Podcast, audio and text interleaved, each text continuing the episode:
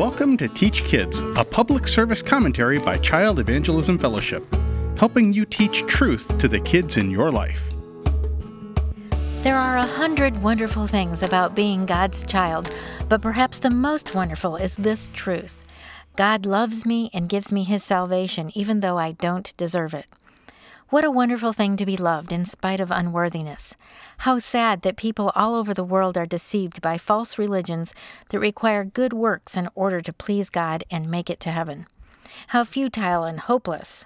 It's not surprising, though, because our natural mind usually assumes that acceptance from a holy God comes through personal works and worthiness. Children can have this misconception even if it's never been intentionally taught to them. Life itself can overtly teach them that good behavior wins favor and bad behavior wins punishment. So why wouldn't God be that way too? To help counter this misconception, speak often about why we do good things. For instance, we go to church so we can worship God and learn about Him. Or here's another example I know it's not easy to be kind to little brother when he's acting like that, but we're kind to him because we love him, just like how God is kind to us and loves us even when we're not lovable. Here's another example. We give money to God's work because we want other people to hear about him and how wonderful he is. Our motives might be clear to us, but not to children, so we need to explain and sometimes ask them to explain so we know they understand. It's difficult for a child to understand unconditional love if there hasn't been at least one adult in his life that has demonstrated it to him. Perhaps you can be that one adult. The child in your Sunday school class or the child down the street may be receiving conditional love from parents and school teacher.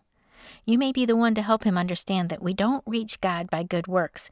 He reaches to us with a gift we can accept by faith. Ephesians 2 8 and 9 tells us that by grace we have been saved through faith.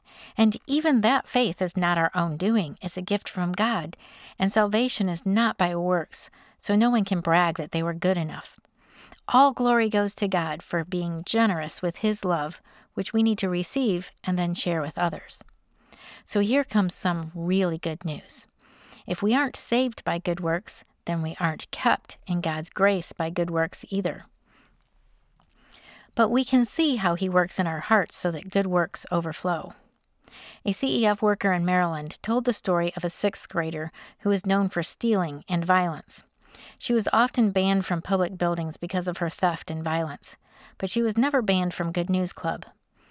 One time she saw her Good News Club leaders visit a house in her neighborhood and waited for hours out in cold rain just to see them for a few minutes as they left the house. That shows how hungry every child's heart is for unconditional love. The CEF worker reported this quote, The next semester, when I asked her, What has brought this change in you, from stealing and violence to now wanting to know about God? Her response brought tears to my eyes. Mrs. Hannah, I began to feel bad about stealing even before I got caught on camera, and then I began to hear about Jesus. Then he changed my insides, and I don't want to steal anymore. Unquote. This, my friends, is the gospel. Verse 10 of Ephesians chapter 2 comes after the verses about receiving God's gift of salvation. Verse 10 says, We are God's beautiful handiwork, created to do the good works which God prepared in advance for us to do. It's an outpouring of the grace He worked in our hearts. So, when we're teaching kids that salvation doesn't come from good works, we also need to teach that eventual good works are the result of His work and also not to our credit. He still rewards us for them, though. He's that generous. Share with a child the most wonderful thing about being God's child that salvation is a free gift, not by good works. Teach Kids is a public service commentary by Child Evangelism Fellowship.